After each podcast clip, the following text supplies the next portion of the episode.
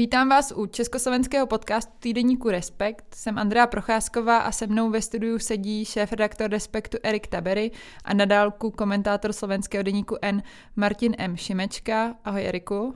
Ahoj, dobrý den. Ahoj Milané. Ahoj Andreu, dobrý, dobrý den. A dneska se budeme tak trochu nepřekvapivě bavit o řekla bych asi nejen hlavní zprávě týdne, ale možná i tohohle roku, pokud se, pokud se jedná o náš region, a to je to, že Zuzana Čaputová, slovenská prezidentka, oznámila tento týden, že nebude kandidovat znovu na hlavu státu příští rok v prezidentských volbách na Slovensku. Co byly vaše první emoce, když jste zjistili oficiálně i neoficiálně, že Zuzana Čaputová nebude znovu kandidovat? Asi začneme na Slovensku, Milane. No ta emoce byla vlastně nej, eh, nejhorší ještě předtím, protože my jsme věděli už celé týdny, že se rozhoduje a, a měli jsme všechny možné informace o tom, že to teda nevypadá moc dobře, že se rozhoduje nekandidovat. Přiznávám, že mě to teda hodně rozhodilo. Um, a byla taková směs jakoby smutku, zklamání, i trochu jakoby mírného naštvání a takové bezmoci, protože je to prostě hrozně zvláštní, ale eh, politik, v tomto případě politička, která by podle všech průzkumů jasně vyhrála ty volby prezidentské v příštím roce. A, a my všichni jsme byli, chtěli volit. Milion lidí nejméně, nebo možná víc. Tak najednou jim nedala šanci. Řekla, že ne. Um, tak musím říct, že pak, když už to bylo teda oficiální, tak země už to napětí spadlo, protože už se teda nedá nic dělat. A teď já se jenom pokouším vlastně neustále formulovat sám pro sebe především, ale možná i teda i trochu veřejně, vlastně jak se k tomu postavit. Eriku, jaké byly tvoje první pocity, reakce? Tady je rozhodně třeba zdůraznit, že byť sleduju Slovensko hodně, tak je to prostě sousední země. To nejde jakoby odslonit od toho, že to pochopitelně vnímám e, jinak, méně závažně e, a tak ale mm, Slovensko sleduju hodně detailně, věděl jsem, že to rozhodování probíhá už tedy nějaký čas. A vlastně mě to úplně tolik nepřekvapilo, eh, musím říct, a, a zároveň do velké míry tomu rozhodnutí eh, rozumím, že není to ten druh o čemž se asi i budeme bavit, co si myslím, že zaznívá občas ta výčitka uh, útěku z boje nebo něco takového. Já to vůbec takhle vlastně nevnímám. I z toho důvodu, že ona ten mandát chce dokončit, věnovat tomu všechen ten čas a dává v dostatečný čas prostor pro to, aby se našel jiný uh, demokratický kandidát. My se k debatě o hodnocení jejího rozhodnutí dostaneme. Myslím, že to bude zajímavé, protože každý z nás má podle mě trochu jiný názor, někdo víc na na, jako do extrému, někdo trochu méně, tak si myslím, že to bude zajímavá diskuze. Ale možná by bylo dobré říct na začátek, jestli vůbec víme, proč se tak Zuzana Čaputová doopravdy rozhodla. Co jsou ty skutečné důvody, protože ona pro deník jsme řekla právě po, té, po tom rozhodnutí, že si uvědomuje, že, že celá hloubka a šířka důvodů, které stojí za jím rozhodnutím, je nepřenosná, nepřenositelná.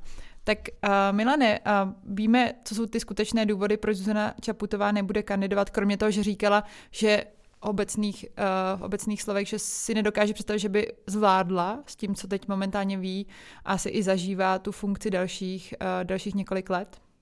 A myslím, že se to dá dnes už jakoby docela dobře rekonstruovat.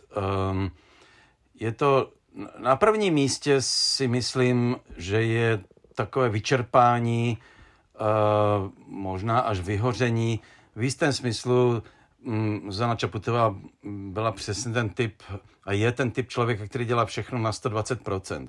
To znamená, ona i v tom úřadě, i věci, které by možná dělat nemusela, to znám, eh, že četla všechny zákony, které podepisovala, studovala všechny materiály. Ona dneska možná rozumí ekonomice víc než většina uh, ekonomických ministrů, protože to všechno prostě poctivě studovala. A to jsou věci, které člověk pro mě úplně prezident dělat nemá. Všechno skutečně nenechala vůbec nic na trošku jakoby plynout jen tak. A to pochopitelně potom uh, člověka musí teda uh, vyčerpat tento způsob práce. Um, další je, a to je nutno, to je, to, to je jisté, že to tak je samozřejmě také, je to nebývalý, to nebývala, jako ta, nebývalé útoky na její osobu ze strany politiků, ale samozřejmě bohužel teda i veřejnosti takových těch opravdu dezolátů, to se dneska jinak říct nedá. A to, ona o tom málo bohužel veřejně mluvila, což já si myslím, že měla. To byly skutečně útoky před jejím barákem, prostě kolikrát v noci vykřikovali prostě nějaký, nějaký hlouček lidí, prostě uh, uh, nemohla prostě, vím, že mnohokrát musela jít třeba o víkendu do hotelu, protože jí řekla ochranka, že to není bezpečné, protože se něco chystá. Její dcery nemohly chodit ani jen ze psem na procházku, protože prostě lidi na, těm na ně útočili, uh, museli chodit s ochrankou. A to všechno, samozřejmě kromě verbálních útoků, teda i tento typ jako neustálého napětí, uh, je vyčerpávající. Myslím, že je jako matka, děti tím hodně trpěly, nebo ještě samozřejmě trpí. A um, to jistě ta kombinace těchto důvodů um, k tomu hodně přispěla, ale já myslím, že klíčová věta, která vlastně to vysvětluje, a to řekla právě pro ten deník, ne, zacituju ve slovenštině, protože se mi to nechce úplně překládat. Napokon som musela nájsť odvahu opustiť to, kým by som mala byť, aby som opäť naplno mohla byť tým, kým som. Což je v podstatě uh, výrok, ve kterém říká, já chci být sama sebou, já tuto politickou roli, kterou na mě kladete, uh, už nechci dále uh, naplňovat, protože cítím rozdíl nebo napětí mezi vlastní integritou a integritou veřejnou. A podle mého názoru ona je duchovní člověk a já myslím, že jí to prostě toto jí zraňovalo, že jakoby ztrácí sebe sama v tom úřadě.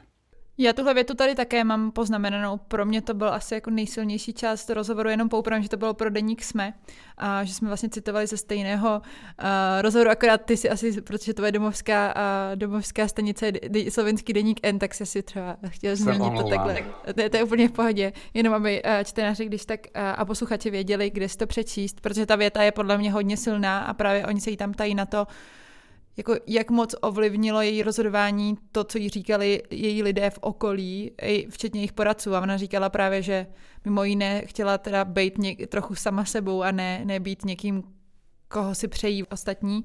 Eriku, jak si vysvětluješ to, že Zuzana Čaputá sama v tom svém projevu, když oznamovala na tiskové konferenci, že nebude pokračovat, zmínila, že do některých věcí nechce zabíhat, že nechce vysvětlovat vlastně třeba ty rodinné záležitosti. My si to tak trochu tady o tom spekulujeme, ale jak si vysvětluješ to, že ona nechtěla a, a měla pocit, že není správné zajít do podrobností?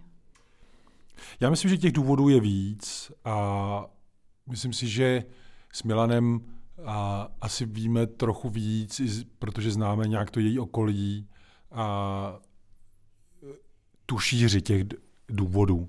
A myslím si, že obecně to je zajímavé téma, vlastně co my všechno víme nebo nevíme o tom, jak se politici rozhodují nebo nerozhodují. A tady mi právě přijde zajímavé, že to, co říkal Milan, si myslím, že je klíčové v tom, kolik těch důvodů je a, a že všechny jsou důležité a neoddělitelné. Že nejde říct, odešla, protože jí někdo nadával. A tady třeba připomenout, že ona vlastně fungovala a čelila těm útokům dokonce ještě před tou funkcí, protože ona byla vlastně právnička, aktivistka, pomáhala uh, spoustě lidí už uh, předtím. A, uh, ale myslím si, že je rozhodující to téma té osobní integrity a asi si uvědomuje, že popsat na tiskové konferenci nebo někde plnou šíři těch důvodů, že není možné. A, a pochopitelně by musela jít asi do nějakého detailu právě těch útoků a že jim nechce věnovat uh, tolik pozornosti, aby to nepůsobilo buď to sebestředně, nebo to někoho nepodněcovalo k dalším útokům.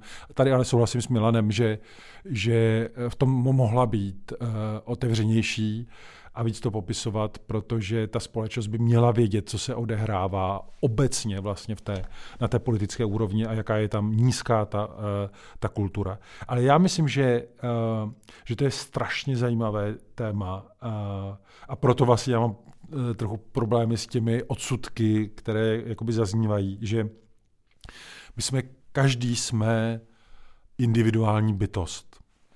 A každý plníme nějakou i veřejnou roli. Dokonce i lidé, kteří nejsou v politice, tak nějakým způsobem plní.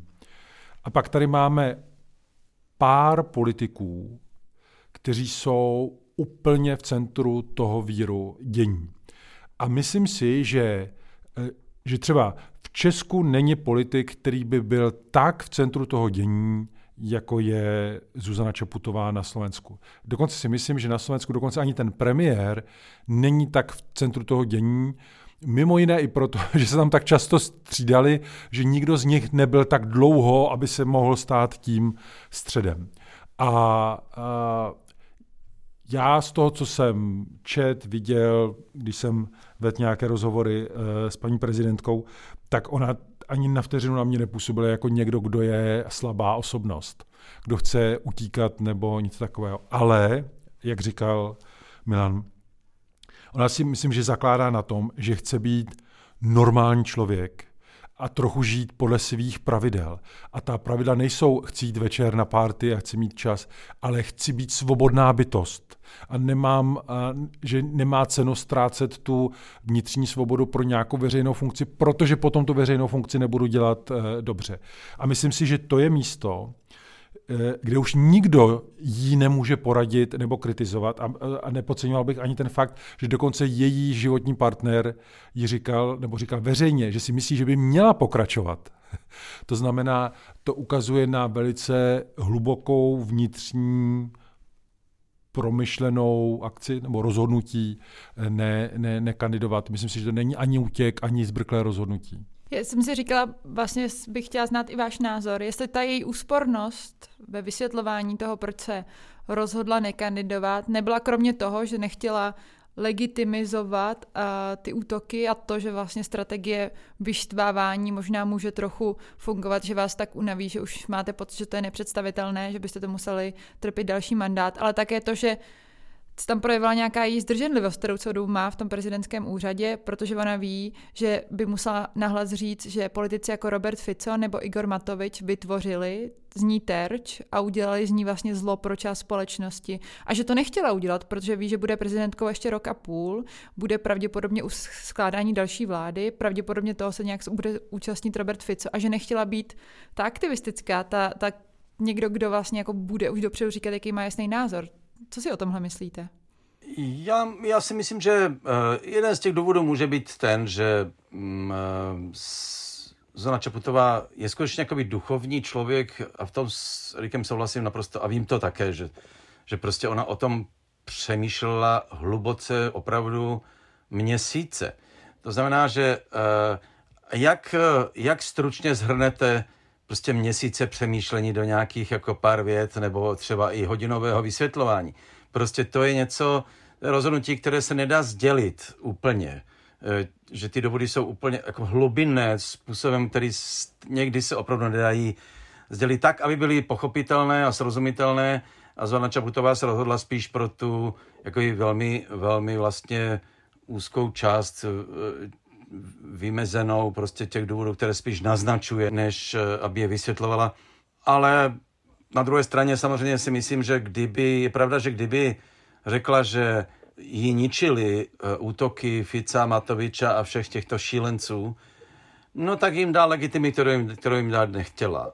Um, do jisté míry je to by ten, to je to, co já, co, co já jsem si uvědomil, že ona Eh, je trochu jakoby v jiné tradici myšlení. To není samozřejmě žádná, eh, žádné tajemství. Ona má, má docela blízko k východním filozofiím. Um, a, a tam je ten vztah k tomu zlu jiný, než je třeba v Evropě. Tam tomu zlu se člověk spíš vyhýbá, nechce se ním nechat poskvrnit, nechce ho vlastně vpustit vůbec k sobě. Uh, a Zana Čaputová má tuto tendenci to dělat. Proto taky vlastně o tom nechtěla tolik mluvit ani předtím. A, a to já jakoby vidím v tom jakoby ten zvláštní rozpor, uh, že v evropské tradici je to spíš tak, že veřejní lidé, teda především, ale je to vůbec evropská tradice, prostě s tím tomu zlu se postavit čelem a bojovat s ním. Uh, a Zana Čaputová, myslím si, že zvolila tu cestu spíš jakoby toho východního myšlení, ze zlem prostě, když se svádět s ním boj přímo tváří v tvář je prostě, uh, jí není dáno. Není prostě to v její povaze. Eriku? Já bych tady asi polemizoval, nebo já mám pocit, že když se podíváme na ty čtyři roky něco, ještě ten rok vlastně bude, tak bych řekl, že vlastně jí se přihodilo to, že svým způsobem byla hlavní tváří toho boje proti tomu zlu. Že se stala eh, jakoby symbolem na jednu stranu pro část té společnosti naděje a pro tu druhou to, kdo tomu čelí a čelí tomu s nějakou grácí. Eh, já vlastně, když jsem čet ty rozhovory a poslouchal jsem ty rozhovory, které v těch poslední době dávala jednu třeba v Monice uh, Todové během toho jednoho antikorupčního festivalu, tak jsem si z toho spíš tak jakoby vycházel, že hledá hrací plochu nebo hřiště prostě, kde bude moc hrát nebo bojovat, nebo jak tomu budeme říkat, i trochu podle nějakých svých pravidel, že tady už asi uh, jí to nedává takovou, uh, takovou logiku, protože vlastně ten úřad sice nabízí nějakou možnost uh, ale zároveň i spoustu brzd a tím, že ona se snažila, a což bylo očividné, asi se pořád pohybovat čistě jenom v těch pravomocích, které eh, má a neuhýbat ani o kousek, tak eh, možná naznala, že mm, už to tudy tolik nejde v kombinaci s tím, s tou ztrátou nějaké té osobní integrity, eh, takže já, já i v souvislosti s tím, že mě bude zajímat, co ona bude dělat poté, uh, což možná bude ještě důležitější pro tu naší debatu, aby jsme potom jakoby viděli, jak ona vidí tu svoji roli a tu svoji pozici, což ještě nevíme. A, a tam asi bych potom počkal pro to, jestli to, jestli to je de facto ten útěk uh, úplný eh, nebo, nebo ne. Kdyby byl úplný, tak musím říct, že vzhledem k tomu, co dělala doteď, tak by mě to spíš překvapilo. Eriku, když tohle, co jsem řekl, když jsem řekl, tak já to sam ani nejmenším nechci říct, že by Zuzana Čaputová neprokázala dostatek odvahy. To, jak čelila prostě, jak říkáš, z grácí tomu všemu, těmto útokům, vyžadovalo velikou odvahu. To já vůbec nespochybnuju. Já jenom říkám, že měla jiný styl. Já si vzpomínám v roce 91, když byl Václav Havel v Bratislavě a tam ten DAF na tom náměstí SMP uh, eh, řval prostě na něho. Uh, on teda ne, on věděl, že ten DAF je, je na náměstí a byl kousek vedle a říká ochrance a svým týmu, pojďme tam. on, se chtěl, on se chtěl s tím davem konfrontovat. To Zona Čaputová, to opravdu nebylo v její povaze jít do tohoto přímého střetu. Čímž ale vůbec nechci říct, že, že s tím zlem nebojovala a, a s jsem velmi úspěšně. Zůstávala pořád nejpopulárnější političkou v zemi. Byla by vyhrala ty volby. Uh, to znamená, že ona de facto to zlo úspěšně porážela. Uh, akorát, že pak si řekla, že dost. No. Pojďme tady k té debatě, kterou jste teď uh, vlastně poslední větou uh, naťukl. To, co si myslet o tom, že Zuzana Čaputová odchází, jestli to je dobře nebo špatně. Já začnu výrokem slovenského sociologa Michala Vašečky, který uh, vlastně řekl v rozhovoru pro Respekt, On říká, že hodnocení jeho ohlášení se ve společnosti liší, protože jedno to hodnocení pochází z 20. století a druhé z 21. století. Teď přímo cituji. Jedno se týká lidí spíše seniornějších, kteří vyčítají, že tohle se v politice nedělá. Heroický postup, že v politice na nejvyšších postech je třeba mít zodpovědnost a člověk není úplně svým pánem. Musí mít schopnost obětovat se, i kdyby ho už to nebavilo, protože země a lidé v ní jsou důležitější. To je právě ten heroický pohled. Pak je pohled postheroický, méně kritický a je typický, typický pro mladší lidi. Ten říká, ne, byla tam na jedno období, bylo to její zaměstnání a teď přichází jiné období jejího života. Je úplně legitimní, že se cítí vyhořelá. Tak Milane, začnu u tebe. Který z těchto pohledů ty zastáváš? Trochu na začátku si naznačil, že si cítil mix pocitů, mezi které patří mimo jiné i naštvání, bezmoc, smutek, tak uh, zařadil by ses do toho hodnocení uh, heroického, kdybych měla zůstat u hodnocení Michala Vašečky? Ano, nebo řekněme eh, člověka 20. století, řekněme to rovnou. ano, já jsem s Michalem o tom, o tom měli dlouhou debatu a úplně souhlasím s jeho definicí. Také to tak vidím. Já jsem z generace ze staré školy, kdy, kdy lidé, které já jsem znal, hm, dávali vždy přednost jak to říct, jako, a nechci, aby to znělo právě heroicky, to, to je otázka, jestli je to heroismus. Možná ano, pro mě v jistých očí, v jistém smyslu byl vždycky, ale uh, uh, i trochu sebeobětování, ale, ale čímž já, ale, a to je právě to, co já si myslím, že je omyl i v té mladší generace, že když člověk, uh, ano, někdy teda na ten oltář prostě v jistém čase na nějakou dobu trochu teda postaví sám sebe a ustoupí teda z té integrity soukromé, protože tam je ta integrita veřejná. A je to oprus upřímně mezi námi, že jo. Koho to teda baví, že jo. Nebýt vlastně, politici nejsou svobodní lidé. To je politická role něco úplně jiného, než je role uh, osobní. A v tomhle jsem já vždy byl na straně teda toho, že člověk to má dělat, uh, protože ten zájem uh, té veřejnosti je vyšší než můj osobní. Uh, a, a proto patřím do minulého století. A myslím, že Michal Vačečka to říká přesně. Ta generace uh, mladší to tak nevidí. Prostě pro ní ten, ten individuální osud, život, mm, zvlášť když, a to nutno říci samozřejmě, tak Zuzana Čaputová uh, uh, neutekla z boje, je tam, bude tam pět let, uh, je to naprosto legitimní. Já sice v tom cítím jistý ty rezignace, nebo jak to já pro sebe nazývám, um, No a je to dáno, je to ten generační, generační vidění prostě toho, jaký, jaký život má smysl žít. Já ti jenom budu rychle kontrovat, protože bych se spíš zradil do té kategorie 21. století, jo? ale zůstanu té terminologie. Není heroické si umět říct, že už nebudu pokračovat, i když mám to zvolení jisté. Jestli náhodou to není vlastně odvážnější, než jet v těch zajetých kolejích i s pocitem toho, že to možná nezvládnu. A ptám se na to i proto, proto je, my si často bavíme o odtrženosti politiků od běžného života. Jestli tady to, že to vydržíme, i kdyby jsme tam měli umřít, a tak trochu tuhle odtrženost od života jako nespůsobuje u politiků.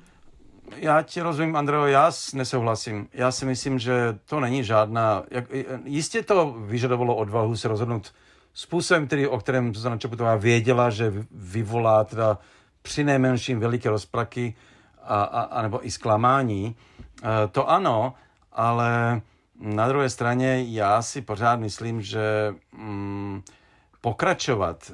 E, a já to vidím prostě tak, že, že v, právě v její situaci e, mohla být e, něčím, co Slovensko dosud takové, nebo má tak zoufale málo postav, které, eh, na které bychom mohli být hrdí, které a také jakoby dali v sásku opravdu hodně v zájmu, já řekl, demokracie, svobody, čeho hodnot. Um, my na Slovensku je skoro vlastně vůbec nemáme. A Zona Čaputová mohla být touto postavou i do budoucna, pro další dekády, pro tu společ, společenskou duši, která by mohla mít vzor, jak se člověk má chovat. Um, do toho patří trochu jakoby to sebeobětování.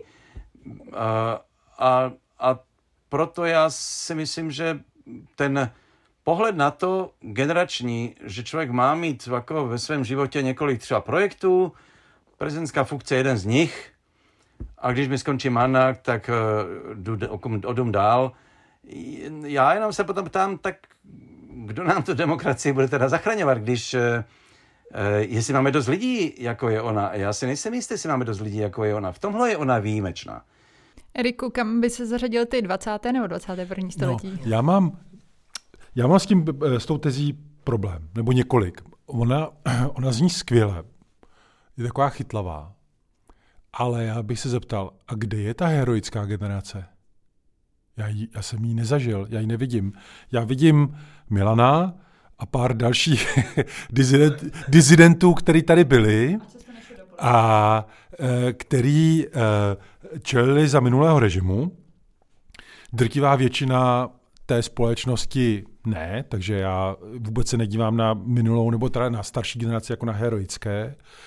Uh, Dokonce bych řekl, že vlastně, kdyby se podíval na slovenskou politiku a společnost, teda společnost, tak i po té revoluci vlastně eh, těch figur, které by do toho šly a obětovaly se pro tu společnost, vlastně moc není. To znamená, tam já ani tam nevidím vlastně tu, eh, tu heroickou eh, etapu. Když se podíváme na tu, dobře, tu postheroickou, tak si vezměme Jana Kuciaka, vezměme si všechny akce za slušné Slovensko, což dělali velkou mír, do velké míry mladé, mladí lidé. A velká část vlastně těch opozičních uh, politiků, které jsou mimo parlament, tak jsou mladší generace a jsou šancí na to, že uh, aspoň nějaký hlas, uh, teď hlas nemyslím jako stranu, ale uh, v, té, v tom parlamentu bude. Takže vlastně myslím si, že to uh, generační dělení úplně nefunguje. Ještě bych použil takovou jako přesmičku, byť samozřejmě vím, jak to mysleli, tak jenom berte, že, že si nemyslím, že by to pan Vašička nebo Milan mysleli takhle, ale já jsem to jenom konce zmiňoval v nějakém textu, že jsem byl před lety v, v Londýně také debatě, kdy byla spousta jakoby Ukrajinců a intelektuálů a, a anglických a tak dále. A mluvilo se o tom, jak a není nic fanfrnějšího na světě, než je ukrajinský muž. A dneska ta, ta generace těch mladých lidí, kteří se chtěli flákat doma, jenom být u počítače, tak umírá za to, aby udrželi nezávislost své země, což je rozhodně teda jako heroický výkon. A, ale rozumím, že tady ta debata byla eh, primárně o Slovensku nebo o tom našem regionu, takže to nechci jakoby posouvat, jenom chci ukázat, že, eh, nebo připomenout, že někdy se ukáže, že ty hranice jsou někde, někde jinde. A, takže ty dva termíny eh, na mě úplně nefungují. Funguje na mě to, co zmiňuje Milan, a to je, myslím, že strašně zajímavá otázka, hledání opravdu té osobní hranice, kdy má smysl se sebe obětovat a posouvat to dál, ale nejsem si jistý, že teď je ten moment, eh, kdy fakt, že vím, že mi docházejí síly natolik, že už bych to nemusel zvládat eh, a kombinace těch událostí kolem, že se v tom ztratím a možná i hrozí, že potom budu ten úřad vykonávat špatně, tak podle mě tohle není ten moment, kdy to stojí za to. Navíc Slovensko má asi teď možnost nebo vidinu nějakého kvalitního Eh, kandidáta pana Korčoka potenciálního. Takže ani tohle mi nepřijde, že by tam chyběla ta případná možnost, eh, možnost náhrady. A, a poslední věc, kterou k tomu, já bych úplně, já bych opatrný s těmi silnými slovy uh, i v tom, jako kdo se obětovat a, a mm, a co všecko, protože myslím si, že pořád je třeba myslet, že je potřeba, aby někdo do té politiky vstupoval. A jestli teď třeba tady někdo poslouchá to, komu je 20 a, a řekne si dobře, takže já, když se rozhodnu jít do politiky, tak to znamená, že mě čeká sebedestrukce, protože to je ta role toho politika, tak mám obavu, že už tam nepůjde vůbec nikdo. A, a pro mě Zuzana Čaputová ten svůj part prostě odehrála a odehrála ho na eh, vysoké úrovni a třeba umožňuje někomu, aby eh, ji prostě vystřídal a pokračoval v tom. Já si myslím, že je úplně možné, že já už jsem opravdu taková stará škola, že to prostě vidím blbě. Já to připouštím, že, že protože to, co říkáš, má hlavu a patu, takže já si taky říkám, možná prostě jsem starý a měl bych už taky držet hubu, ale uh, na druhé straně já přesně na 100% vím, že kdyby třeba uh, byla Zuzana Čaputová v roli uh, ukrajinského prezidenta, tak, uh, tak, ne, tak jako pokračuje. To jsem si na 100% jist. To znamená, že ona měla spíš dojem, že na Slovensku ta situace není tak, řekněme, osudová, aby ona musela svůj osud nebo obětovat se pro, pro tu zemi, Eh, protože není ve válce. No, a poslední poznámka k tomu, a já taky si nemyslím, že, že člověk, když mluví o oběti, aby teda ne, nevystrašil všechny mladé lidi, kteří si říkají, tak to je teda pardon, to je v prdeli, já prostě ne, já se obětovat nechci, protože nechci si zničit život. Já si myslím, že to je naopak, mezi náma.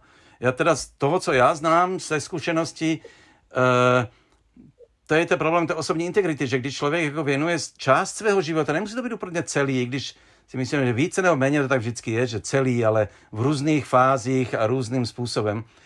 Já jsem ty lidi zažil prostě to, jsou, to byly vždycky z mého pohledu vždycky spíš ti staštní lidé, kteří nemuseli řešit svoji osobní integritu, protože, jí, protože vlastně se s ní, jako s ní žili uh, často i jako v té veřejné službě. Až hledání sebe sama je někdy možná jednodušší, eh, když člověk najde tu svoji, eh, ten svůj osud nebo svůj účel prostě v té veřejné službě a pak jako nemusí se úplně jakoby zahloubat do, se, do sebe, kým vlastně jsem a kým, chcem, kým chci být. Opakuju, já jsem ty lidi znal, byli to víceméně šťastní lidé, ale znovu, můžu se mýlit, jsem prostě stará škola, uh, mně to jen prostě hrozně líto, protože jak říkáš, Eriku, fakt to, to s těbou souhlasím, těch heroických postav uh, uh, ani po tom roce 89 bylo opravdu minimum.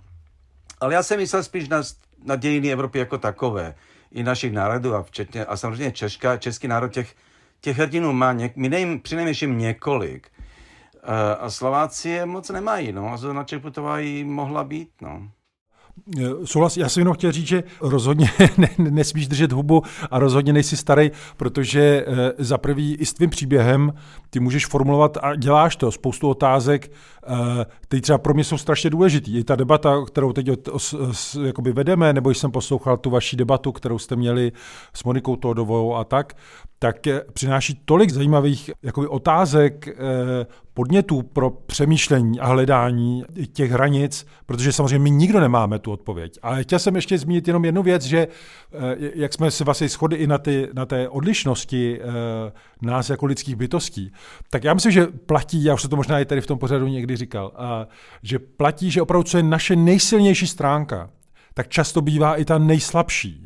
To znamená, eh, mnohdy člověk, který si umí, si umí užít i tu politiku a, a, a vydrží tam dlouho, protože má k tomu nějaké třeba předpoklady eh, chování, ale platí to, co si říkal ty, Milane, nebo co zmiňoval i pan Leško uh, právě v té vaší debatě, a tady je třeba pro české posluchače připomenout, že on jí dělal vlastně několik let poradce, ona to brala tu, tu roli strašně vážně.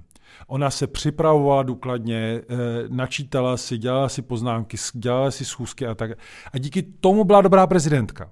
Ale zároveň samozřejmě jí to o to víc vyčerpávalo. Neuměla si třeba najít eh, ten prostor, kde by to jako hodila za hlavu. A právě proto mě přijde vlastně strašně zajímavé, což nik, málo kdy to jakoby je možné, jakoby hodnotit tu, toho člověka nebo zkoušet ho hodnotit úplně v té největší šíři, která, eh, která je, což je mimochodem obrovský podle mě intelektuální úkol, protože samozřejmě všichni potřebujeme zkratku, jakoby pro sebe, pro tu interpretaci toho, eh, jak ten, jak ten svět běží ale když někdy jako si člověk udělá víc těch zákrut, tak myslím si, že najednou zjistí nebo si uvědomí mnohem větší složitost toho světa. Já jenom připomenu, že ta debata se jmenuje Jak umírá demokracie, je to na slovenském deníku N, ale co mi na té ne na té debatě, kterou jsem teď zmínila, a obecně na debatě o hodnocení Zuzany Čaputové vadí, je to, že se na ní kladou strašně vysoké nároky. Kladou se na ní nároky na jako političku, na první ženskou prezidentku,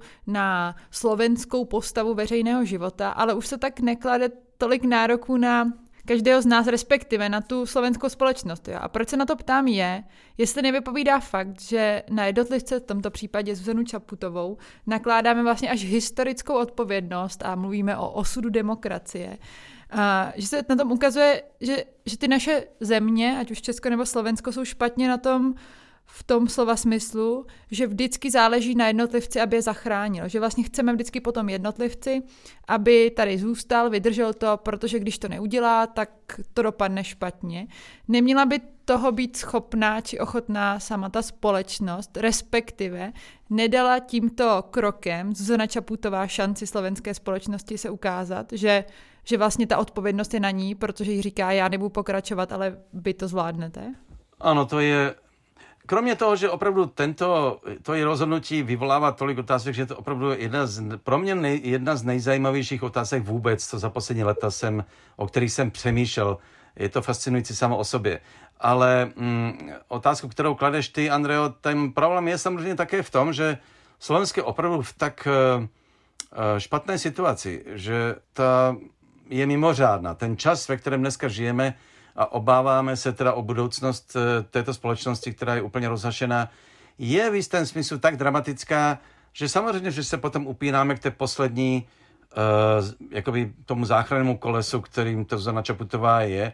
A já upřímně se přiznám, mě by úplně stačilo, kdyby nedělal vůbec nic těch pět let, jenom tam seděla. a, a, nej, a, a akorát by prostě uh, uh, vracela zákony, které a hlídala by ústavnost a, a, a nic jiného by dělat nemusela. Ale uh, protože o to vlastně šlo a my jsme ji tam viděli všichni jako, jako ten poslední, jako tu poslední záštitu. Eh, ale to je dáno skutečně eh, velmi špatnou slovenskou situací, která je vyhrocená způsobem, že máme obavy o budoucnost. A samozřejmě je možné, je úplně možné, že to dopadne dobře. Tak jako to dopadlo dobře, když odmítl kandidovat po druhé Andrej Kiska a vlastně přišla Zuzana Čaputová, že? Do jisté míry jakoby ten kolektivní smutek, který já tady cítím, a, a měl jsem spoustu rozhovorů s lidma, na Slovensku to lidi, hodně lidí teda vzalo, jakoby ty emocionální, uviděl jsem je i plakat a všecko.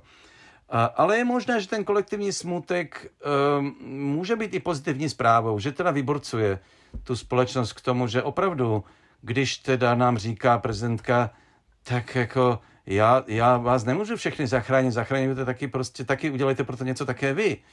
Uh, ano, je možné, že to bude mít tento efekt. Já jsem se přesně chtěla zeptat, proč si myslíme, že to dopadne špatně, že z téhle situace musí těžit Robert Fico, ať už v parlamentních volbách, nebo protože se rozhodne poté kandidovat na prezidenta. Proč to třeba nemůže být progresivní Slovensko, které, kterému teď můžou jako rapidně stoupat hlasy, protože lidé najednou si uvědomí, že to, co jsi říkal, nebude platit, že tam nebude Zuzana Čaputová za dva roky a že teda tam nikdo nebude bránit tu demokracii, ačkoliv bychom si taky měli říct, že ty její schopnosti a pravomoce bránit tu demokracii jako také nejsou neomezené. Tak proto vlastně mi na tom přijde zajímavé, že dopředu říkáme, jak to musí strašně špatně dopadnout, ale my to dneska nevíme. Samozřejmě za půl roku si můžeme povědět, že to je jinak, jo? ale tady ta skepse, která je ještě na ní podle mě na, navalená a na tu společnost, nevím, jestli nemusí, nemusí být na konci kontraproduktivní. Já jsem, Andro, nikdy neřekl, uh, a ani si to nemyslím, že by, že by Zuzana Čaputová tímto způsobem jak si zhoršila vyhlídky demokracie na Slovensku. Já jsem mluvil spíš o těch historických uh, konsekvencích tohoto kroku uh, do budoucna. A opravdu já si myslím, že uh, Ivan Korčok, pokud teda bude kandidovat, což vypadá, že ano, má velmi dobrou šanci stát se prezidentem a bude dobrým prezidentem. Uh, moje zklamání je spíš, opravdu vyplývá spíš takové té psychologické jako situace, které ta společnost bude čelit v budoucnu. A že to je o těch vzorech, o tom, jak se, jak se zapisuje do národní duše nějaký typ chování, které pak jakoby vlastně budou další následovat. Uh, to je hlavní důvod mého přemýšlení o tom. Detailně, co se bude dít, jestli to pomůže nebo ne, jestli progresní Slovensko může na tom něco získat nebo ne, to si vůbec netroufám hodnotit, ale nemyslím si, opravdu si nemyslím, že Zona Čaputová teď uh, ohrozila demokracii tím, že nebude kandidovat. To tak to opravdu nevidím. Jasně říkáš, že to říkáš ty, ale zaznívá to mimo jiné v té slovenské diskuzi jako jeden z argumentů, že vlastně to stojí. A to se mi nelíbí, se přiznám. To se mi nelíbí, protože to není fér. Eriku, když se koukneš na to, že první slovenská prezidentka odmítla pokračovat, respektive ucházet se o druhý mandát, máš pocit, že i tohle vysílá nějaký symbolický vzkaz? Třeba právě o ženách v politice? Ne. Uh, za prvé, uh, je vždycky potíž vlastně, čeho my vytváříme jakoby typus. A Eh, většinou to bývá tak, že když je nějaká strašně špatná politička, tak mě eh, okamžitě mám plný mail, který říká, vidíte, vy tam chcete ženy a teď máte tohleto. A nikdo netvrdí, že ženy jsou lepší než muži. A žen má být víc v politice, protože jich je víc ve společnosti, než jaké mají zastoupení. A vždycky ta pestrost pomáhá k nějakému lepšímu rozhodování. Protože samozřejmě každý máme nějakou zkušenost. A a my, myslím si, že ten ženský rozměr v, v úřadování Zuzany Čaputové byl velice patrný. Myslím si, že ta její empatie a řekněme něha ve vztahu k lidem nebo částem společnosti, které, které byly dány na okraj, tak byla patrná a, a právě myslím si, že v tom i ta ženskost e, dávala ještě větší symboliku a význam té, té pomoci.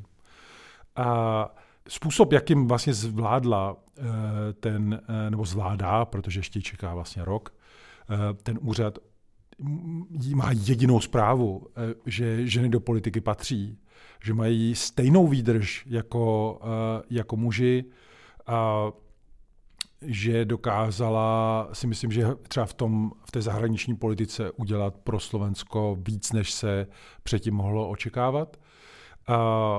A já si pořád myslím, že dokonce i tohleto rozhodnutí nekandidovat eh, po druhé ukazuje tu sílu ženského rozhodování nebo přemýšlení, protože dát si do té škály to přemýšlení já, to znamená přemýšlím o sobě, ale to já ne, že chci získávat další výhody, eh, posty a být eh, dál v té funkci, ale že chci nějaký život, a teď znova, ne proto, abych mohla večer jít jako na párty, ale abych mohla zůstat svá, mi přijde jako v tomto ohledu jako velmi odvážné rozhodnutí. Souhlasím s Milanem, že stejně odvážné, nebo v něčem možná v nějakém ohledu odvážnější by bylo, kdyby se rozhodla pokračovat třeba. Takže já to nekladu jako proti sobě dvě, ale vnímám to uh, i, i, i v téhle, uh, v téhle rovině. A myslím si, že to je nějaký příklad, který máme zařadit do, svého, do své škály poznávání toho světa, protože my jsme naučeni a vidíme to pořád. Miloš Zeman kandidoval a věděl, že neudělá pro tu zemi vůbec nic. A nic neudělal. Prostě udělal si ze svého úřadování sociální péči jenom pro sebe.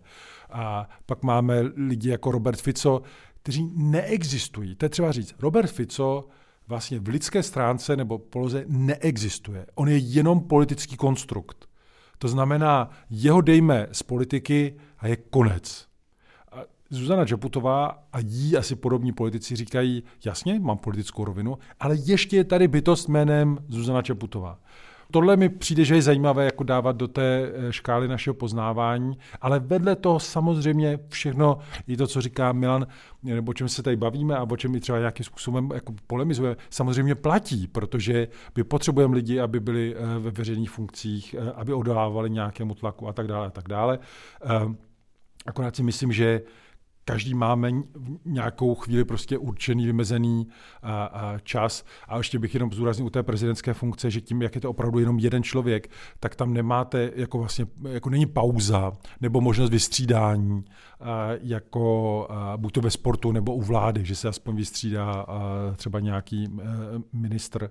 V tom si myslím, že opravdu je to specifické e, i to rozhodování. Zmínili jste už dvakrát Ivana Korčoka, bývalého ministra zahraničí a také dlouholetého diplomata, který nevylučuje, že bude kandidovat. Největší pravděpodobností to vypadá, že se o, to, o tento úřad ucházet bude. Tak Milene, kdyby se měl nějak představit, v čem je vnímán jako pokračovatel, dejme tomu teď v uvozovkách, té slušné, dospělé, rozumné, zdrženlivé politiky Zuzany Čaputové? Především nutno říct, je to úplně jiný typ člověka i politika než Zuzana Čaputová. Eh, má za sebou dlouho i tou diplomatickou kariéru, kde mimo jiné mm, sloužil jako, jako diplomat nebo, nebo náměstek, minister zahraničních věcí a tak dále ve funkcích uh, i za Ficovy vlády. Um, a je to muž, který uh, s Čaputovou sdílí dvě základní hodnoty, které jsou nej, nejdůležitější, a to je samozřejmě zahraniční politická orientace, teda je to skutečně velmi přesvědčený Evropan a atlantista v tomto smyslu. A za druhé opravdu uh, velmi jasně uh, má nastaveny ty hodnoty demokracie a svobody. V tomto jsou na jedné lodi, ale jinak je povahově úplně odlišný, on je velmi, mm, řekněme, je razantnější, v tomto případě bude zajímavé, eh, protože já si myslím, to říká Marian Leško, ale podle mě to má, má pravdu.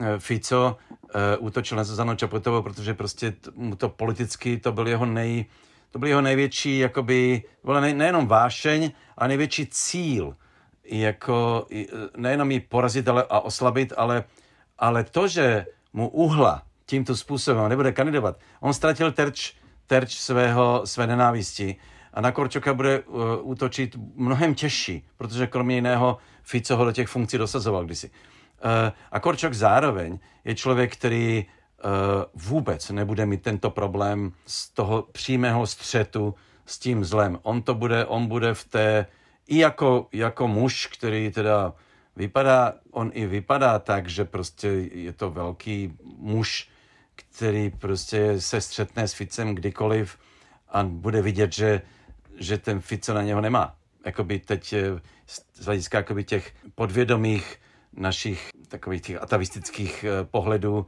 je to jsou prostě, je to alfa samec. Eriku, co si myslíš o Ivanu Korčokovi a zároveň myslíš si, že Zuzana Čaputová to s ním konzultovala předtím, než oznámila to své rozhodnutí, jestli on by byl třeba ochotný kandidovat a možná to i mohlo hrát roli v tom jejím rozhodování ve v posledních dnech? Já tady vlastně obojí asi nechám na, na Milanovi. Za prvé, uh, ho neznám tak důkladně a maximálně většinou z četby deníku N, nebo tak, takže uh, tam bych asi nepřidal nic zajímavého. A u toho druhého taky nevím, jestli to spolu uh, konzultovali, nicméně vůbec nepochybuji o tom, že ona musela vědět, že on to zvažuje, protože to nebyla jako tajná informace. On by nešel proti ní a, ale mluvilo se o tom, že by kandidoval, kdyby ona ne, takže bych asi předpokládal, že to zařadila do, do, do těch bodů toho svého rozhodování. Milane, když ty koukneme na to binární vnímání slovenské politiky ve smyslu toho, že na jedné straně je Zuzana Čaputová nebo právě Ivan Korčok a na druhé straně máme právě třeba Roberta Fica, tak víme, jestli Robert Fico bude chtít uh, příští rok kandidovat na prezidenta, nebo třeba předseda hlasu Petr Pellegrini, který by teď momentálně podle průzkumu Ivana Korčoka mohl zatím porazit?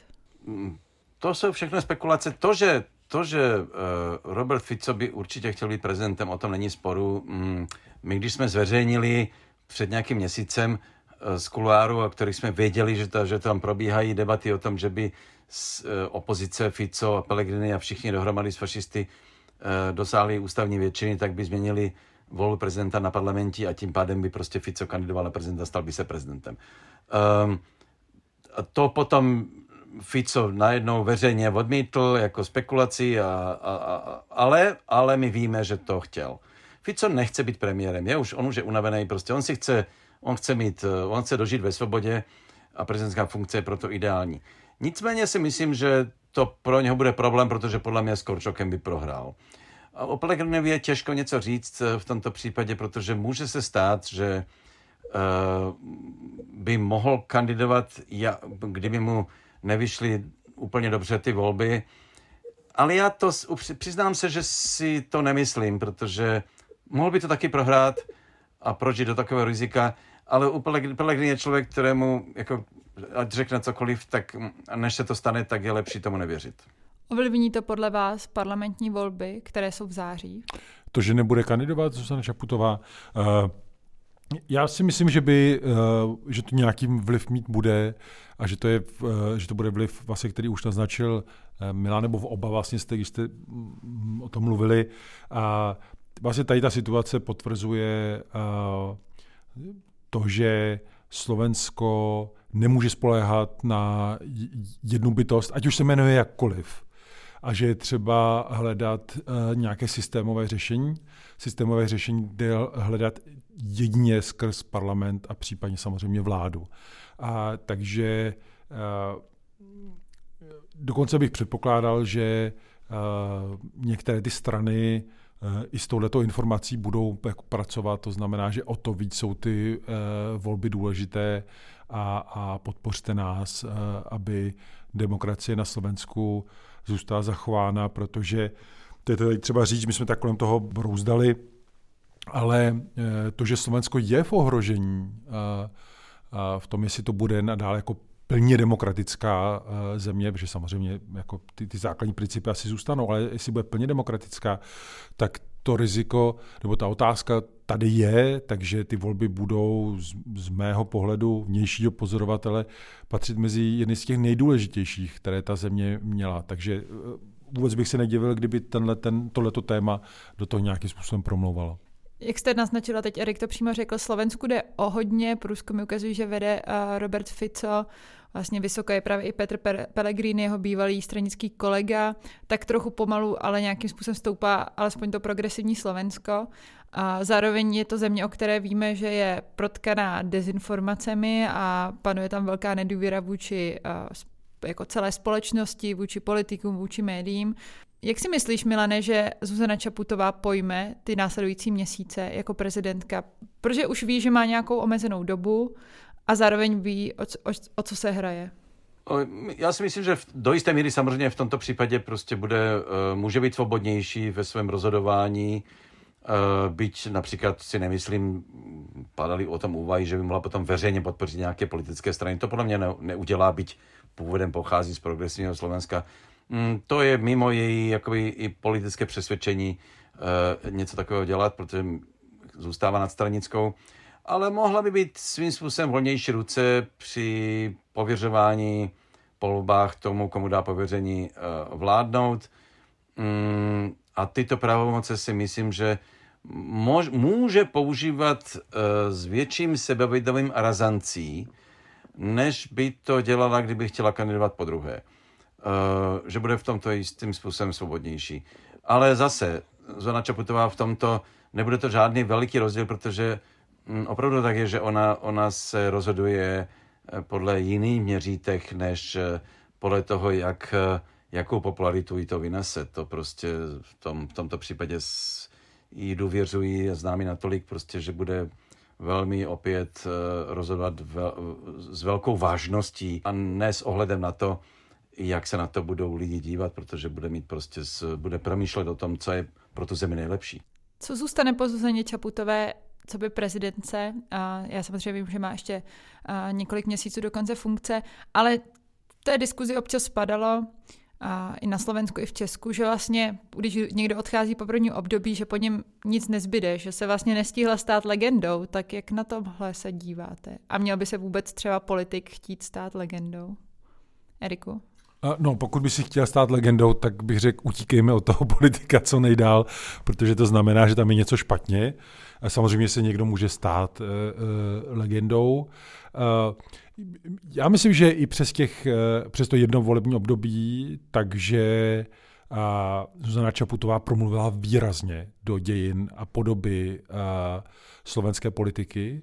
A, a nejenom tím svým stylem, ale tady jsme vlastně o tom neměli možnost mluvit, ale i ten fakt, že tu zemi vlastně, v, nebo v čele té země stála i v době pandemie velké ekonomické krize, ale zejména v době války na Ukrajině. A tady je třeba znova připomenout třeba pro jako české posluchači, byť to ví, ale připomenout, Slovensko má hranici s Ukrajinou. To znamená, slovenská hlava státu se jednou probudila s informací, že na její hranici vlastně probíhá válka. To je také důležitá eh, informace a způsob, jak to zvládala a jak navázala vztah vlastně i s ukrajinským prezidentem a ta komunikace, myslím si, že taky, že byla v mnoha ohledech nadstandardní. Eh, to všechno podle mě nějakým způsobem promluví do, do toho jejího eh, odkazu. Jinak ale vlastně na ten zbytek bych si asi nechal to hodnocení opravdu až, až skončí, protože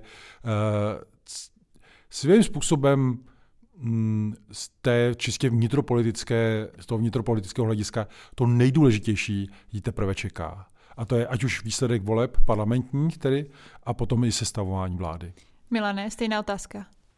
Jsem si úplně jist, že uh, vejde do dějin jako, uh, a to, to, to zní tak, taková ta fráze jako nejlepší prezidentka, ale rozhodně mnohem významnější než všichni její předchůdci. Uh, a bude velmi zajímavé samozřejmě prostě potom o tom debatovat, co vlastně za sebou zanechala. Už teď víme, že prostě udělala mnohem, mnohem víc, než všichni dohromady, slovenský prezident dohromady před ní. A teď jako jenom eh, blížil se jí možná trochu Michal Kováč, když eh, bojoval s Mečerem, kterému Mečer unesl syna a Michal Kováč se choval nesmírně statečně v té době. Na druhé straně jeho legitimita byla hm, jakoby značně poznačena tím, tím že toho Mečerovi pomáhal k moci. Um, uh, a pak to už byly spíš figurky. Brudel Schuster, uh, Ivan Gašparovič, jako to, jsou, to, to jsou zapomenutelní prezidenti. Andrej Kiska bohužel, byť jako uh, možná udělal vlastně něco pro to, aby vůbec Čaputová mohla zvítězit, nebyl nějakým předskokanem, ale taky je zapomenut v jistém smyslu. Uh, čím jsem si úplně jist, že Zona Čaputová zapomenuta nebude. To na to dám teda krk. Naše poslední tradiční otázka, co vás zaujalo v druhé zemi? Asi bych začala Milanem, protože jsme se hodně bavili o Slovensku. Tak zaujalo tě něco v Česku, ať už to souvisí jako s tímto tématem nebo cokoliv jiného?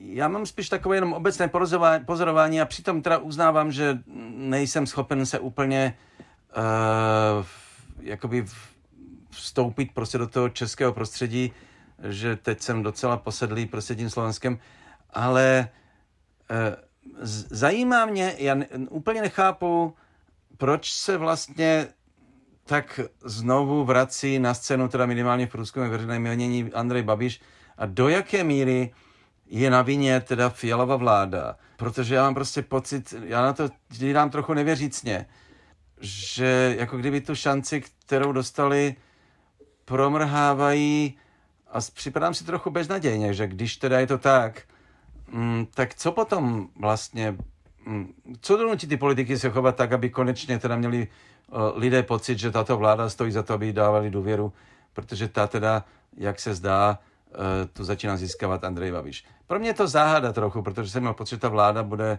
opravdu jako kvalifikovaná a, mm, a jsem z toho v rozpacích.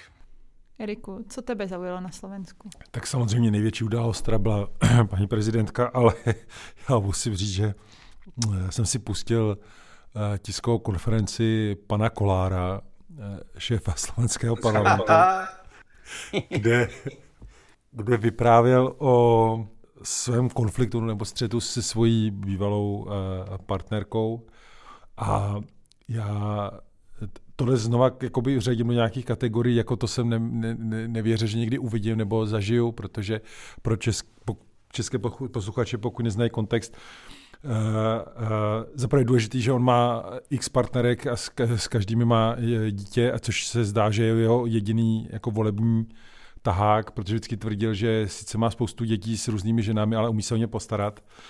A, a teď jedna z těch uh, bývalých partnerek říká, že jí uh, vlastně stlouk tak až byla mimo sebe a on udělal tiskovou konferenci, kdy jako popisoval, jak ona po něm házela jejich eh, dítě.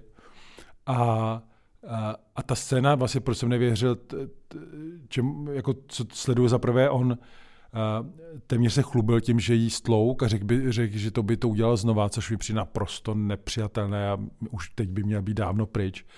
Ale on se nakonec rozpláče eh, a, a vlastně utíká z té tiskové eh, a, konference a mě to takový ten uplakaný mafiánský způsob mi přijde pro ten náš region takový trochu typický. A, no a ta tisková konference byla opravdu jak z nějakého špatného filmu, kde si už nevěděl režisér nebo scénárista, co si počít a, a udělat takovouhle scénu.